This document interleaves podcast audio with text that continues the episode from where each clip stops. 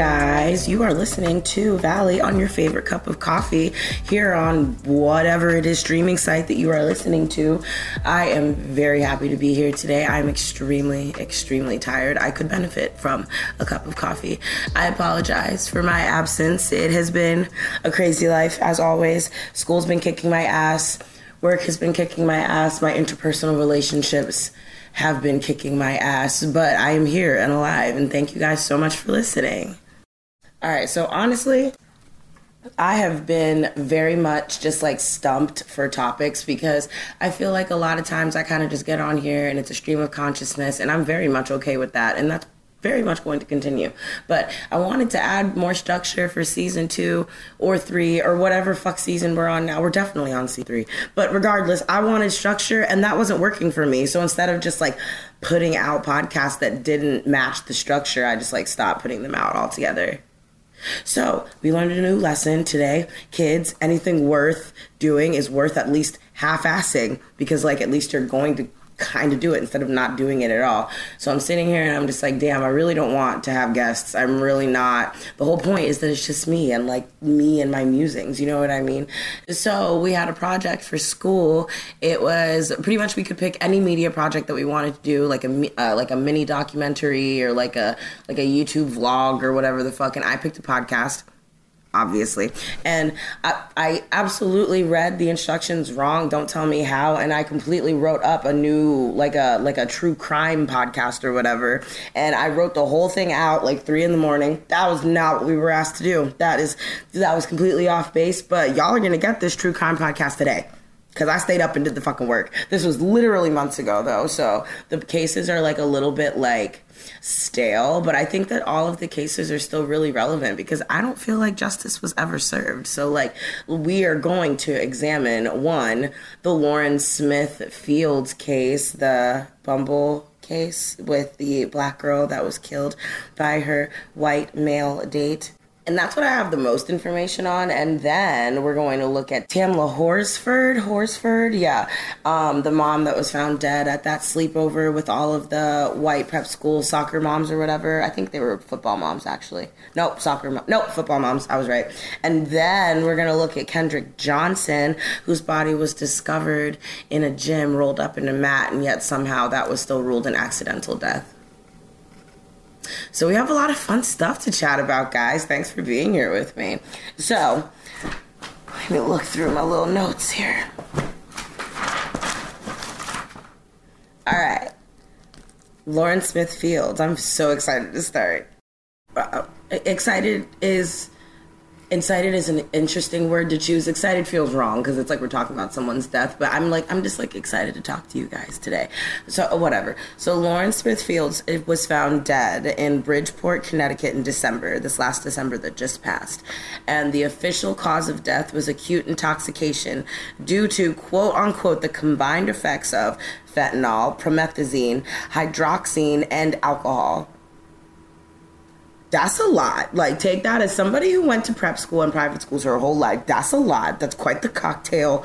That's that that's that's a lot. And the death was ruled an accident. Okay, according to the medical examiner of the Connecticut office. Cool, cool. Sounds kind of strange to me, but whatever. She was 23 years old, and her family got a lawyer, obviously, named Darnell Crossland. And he said, I've never seen a medical examiner conclude a mix of drugs as an accident without knowing who provided the drugs or how it was ingested. And honestly, that makes a lot of sense because when you look back, like even at um, Mac Miller's case, like with. Um, with the drugs that ended up killing him or with Lil Peep, they always figured out exactly where the drugs came from. And I never even thought about that until I was looking into this case. So here's what we know her date called the police after finding her unresponsive. She was found lying on her back, and there was blood in her right nostril. So we know that the guy was 37 years old and his name was redacted on the police report because there were no police charges, which is absolute horse shit if you ask me, but whatever. They met on Bumble three days prior to her death, which honestly, I feel like three days talking to somebody, that is a decent amount of time to meet somebody. That is a decent amount of time to go on a date. I don't do the whole like interacting with people. It's very exhausting for me, especially on an interpersonal romantic level. But I feel like three days is a more than adequate amount of time to go on a date with somebody. But his testimony is that one, she invited him over. Two, they drank tequila and she went to the bathroom to vomit. And then she came back and they played like board games and stuff and they ate and watched a movie. And then he says that she fell asleep and he carried her to her bed. And then he said that he heard her snoring a few hours later because he was on the couch. So then at 6 a.m., he saw that she wasn't breathing anymore because he got up to go pee or something. And then he called the police, and the medic said that she had been dead for an hour. Doesn't that sound kind of convenient? Doesn't that sound like that's kind of like wrapped in a bow? Like, don't you feel like that? Okay, whatever. Like, I just feel like I feel like if my if okay, I feel like if I gave birth to a son and he ended up being some like bumble murderer and he was gonna like come up with like lies, I would be like, son, please come up with better lies than whatever the fuck it is that you just came up with. But I mean, honestly, he's a white man, so like it didn't really take much for him to have to like he got away with it. You know what I mean? So like he knew that he obviously didn't have to do much. Whatever. So the family's account is that one, the police never notified them. Um, Crossland, he filed a legal notice and a lawsuit against the police and a lawsuit against the city and the police, which I think was more than appropriate. They, um, her family learned about the death from a note from their landlord. The note literally said, "If you're looking for Lauren, call this number." That was on her door. That's ridiculous. And the whole reason that um, and luckily she was supposed to host christmas that year and they were always apparently allegedly they were a super close family and it was really strange that they weren't answering. So or it was really strange that she wasn't answering. So when they went looking for her they find this note on the door and obviously they go ballistic. So her brother his name is tavar tavar gray smith he said that the that the detective said that they didn't need to reach out to them as her family because they had her passport and ID, so they knew who she was. Right. Like you can rewind that if you need to like hear that again, but that's literally like I'm reading it off of this fucking interview. Like that is baffling to me. So the key evidence in the case wasn't processed until the family got on their ass. Like they lit that ass up because initially they had only um, examined the passport, credit cards, cell phones, but then they examined the bloodied sheets, their drinks. They found a pill. They found a condom with cum in it. Why was none of that examined beforehand? Don't ask me. I'm just a brand new true crime podcaster. I don't know shit. But the police refuse to interview the guy that she went out on a date with as a person of interest. Because it's one thing to get interviewed as like oh like uh like a suspect obviously. And then there's one thing to be like oh well you know we just brought them in uh, as like questioning. And they just like didn't know their rights. So they just like started answering questions. But if you interview somebody as a person of interest that means something. And they know that. And that's why the cops refuse to do it so, Everett Smith, aka her father, also said that detectives initially said that there was no need to investigate him because he was a quote unquote nice guy.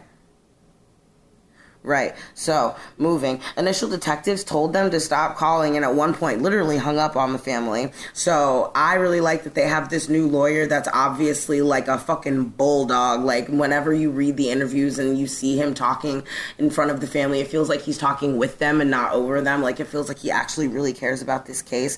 And he compared this case to, um, like, the coverage, like the media coverage, he compared it to Gabby Petito's case, which I feel like was a really, really interesting interesting comparison because both cases were fucking huge, but honestly, I feel like we heard about Gabby Petito as it was happening, and we heard about um, Lauren Smith Fields much, much after the fact. So I'm happy that his lawyer, or I'm happy that the family's lawyer actually thought, like, I'm happy that the family's lawyer made that connection because I thought I was just crazy.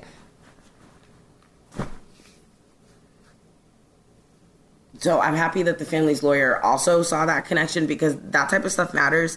And people love to gaslight certain groups and demographics and say that that type of stuff doesn't matter but that stuff matters. Like it matters that we didn't hear about this case much until after it was happening and much until after the fact. And even then even with all the eyes on this case right now we have not seen justice.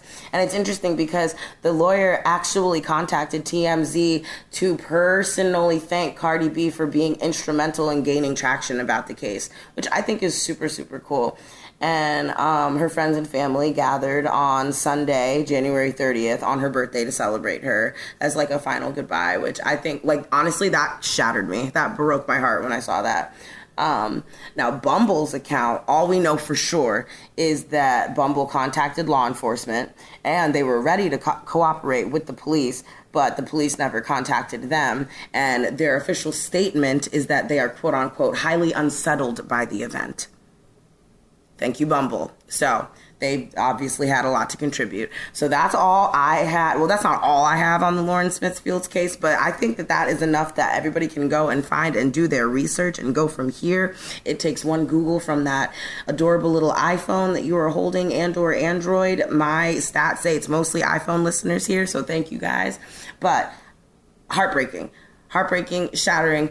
I, I I dabble I dabble in the dating sites. I have no desire to stay on said sites. Actually, I think I'm off of.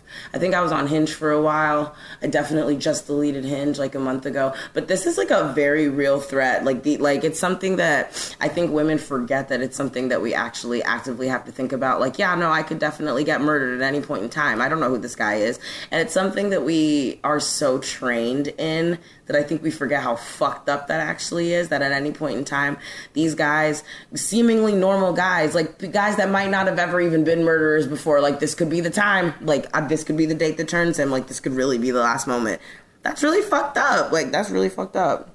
That being said, case number two, we have Tamla Horsford. Now, this case goes out to Yasmin because now, one of my absolute closest friends and I talk about this case all the time because this one's just so chilling. Like, I can only imagine if this was my mom. If this were my mom, I would go absolutely fucking ape shit. Like, I would go bananas. Like, I can't.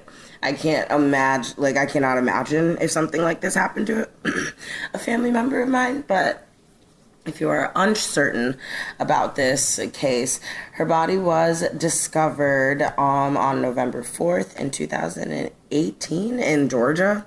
And she was at a slumber party with a bunch of other football moms. So, like, they, I mean, it was pretty much just like, in theory, this should be super normal, right? You all have something in common. Your kids play an extracurricular activity your parents, so your kids are your life. So like these are people that you're seeing all the time. So in theory, that shouldn't be weird. Like I'm not having no slumber parties at the age of 40, but like in theory, one should be allowed to have a slumber party at the age of 40 and not like come back dead. She leaves behind five kids. She was 40. Um, the cause of death, death by falling, which sounds really fucking stupid when you ask me, but whatever. So the first invest- investigation was um, fall due to intoxication. All right, but there were odd circumstances, and all of the law enforcement ended up being fired. All of the original law enforcement that had to do with this case. That doesn't really happen, especially with cases having to do with black people. Like, there tends to just be too much corruption surrounded by them. So, for everybody to end up fired, interesting. Um, the second investigation the death was ruled an accidental fall due to intoxication. Um, I, like I don't, you know what I mean. For me, that's worse. But whatever. I'm not. I, I went to law school for like 25 minutes, so it's fine. Whatever. What do I know? Um, the Forsyth County Sheriff's Office and the Georgia Bureau of Investigation are the ones that had conducted all of these searches searches what conducted all of these investigations so if you guys wanted to research this case any further then that is exactly where you would like to start um, so uh, chronologically we have tamla arriving at 10 p.m on november 3rd to the sleepover.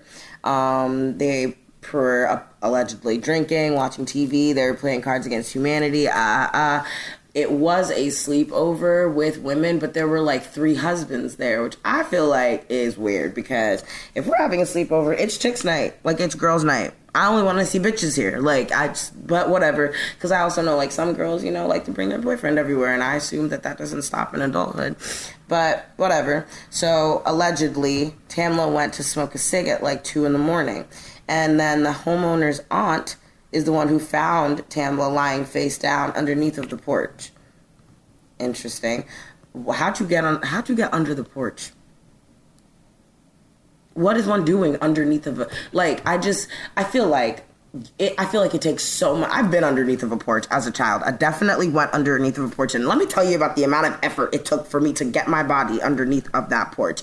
You know, one does not just slip and fall and find themselves underneath of a porch. You quite literally have to be placed there, or or you have to place yourself there. But I mean, moving on, whatever. So at eight fifty nine, the homeowner's boyfriend is who called nine one one now I feel like if I see a grown ass woman who it looks like she's knocked out dead, whatever the fuck, underneath of a porch, I'm gonna call the police immediately. Maybe Auntie was in some shock. I just feel like that's weird. The timing is a little off because it's like she went out at two and then like who no one's so offended by cigarettes that they put her under the porch it just smells like a murder to me it's always smelled like a murder to me but Regardless, at 8:59 the cops were called, and then at 9:07 the police arrived. So that's how you know they were in a white neighborhood because it, it took them nine minutes. Or it took them eight minutes to get there. But the attention for this case was garnered primarily in the wake of George Floyd and all of this other stuff that was going on. So I feel like after all of the all of the hubbub died after George Floyd, a lot of the cases that a lot of the cases that were brought to light because of George Floyd were also all that hubbub ended up dying because I remember thinking about this case. This case was on the forefront of my mind for forever, for like years, and then I completely forgot about it. Like up until I wrote about this project, pretty much.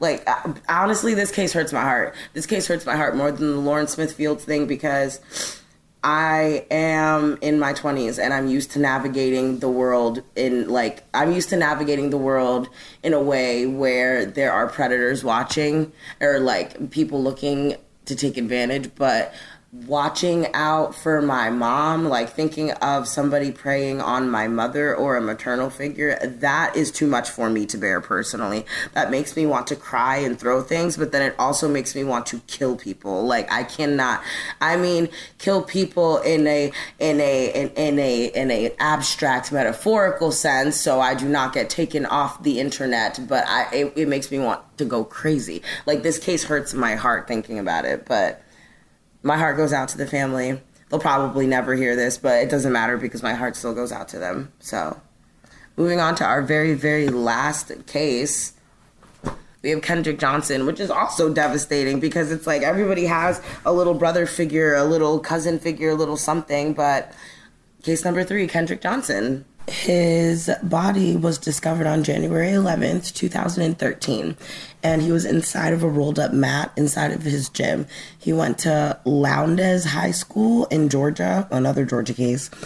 Now, the initial autopsy ruled it an accidental death, which is pure bullshit off top because you can't accidentally roll yourself in a mat and die. That's not how that works. And then there was then a private pathologist that was hired by the family that confirmed that there was, in fact, blunt force trauma um, that he had suffered. So that was um, the family themselves hired this person that luckily was an intelligent person who went to school and did their homework and actually found the correct ruling of death or whatever the fuck. So then um, then the police or whatever conducted another autopsy, and then they just added on this addendum on their autopsy that said it was apparent non accidental. I don't even know what the fuck that means. Like, okay, so I'm hearing that it's apparent that it's non accidental, meaning that it's obvious that it's non accidental, meaning that it's obvious that it was on purpose.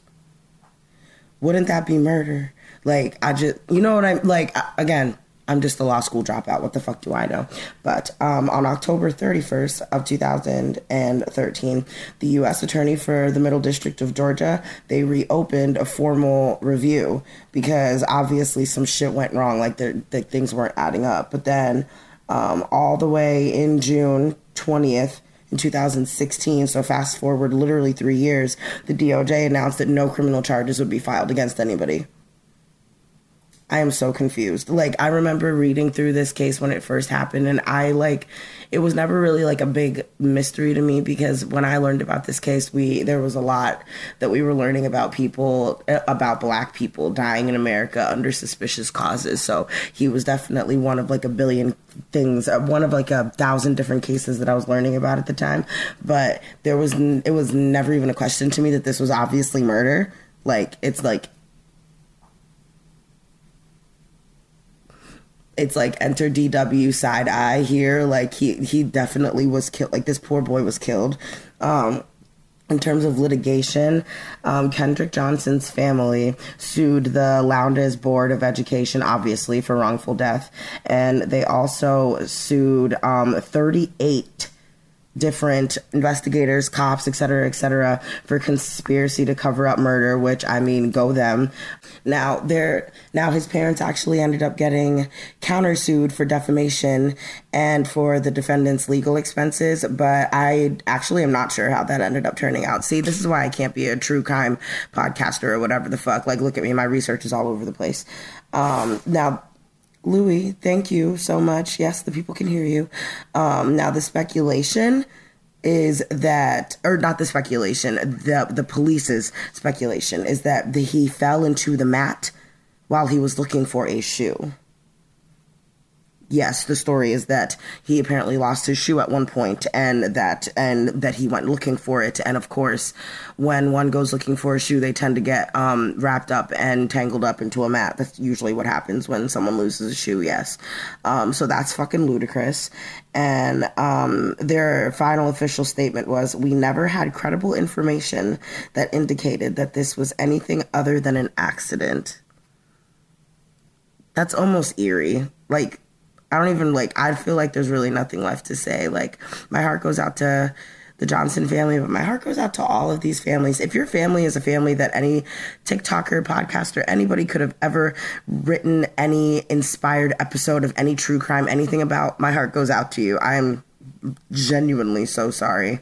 Moving on, honestly, this was a lot of fun. I wish that I could sit here and just like record and research more cases, but truth be told, I'm in the middle of a few laundry cycles right now and people have been vicious. These laundry girls, okay, somebody took my wet laundry out today, so I cannot even risk being late to go get my laundry and my alarm is gonna go off in literally three minutes.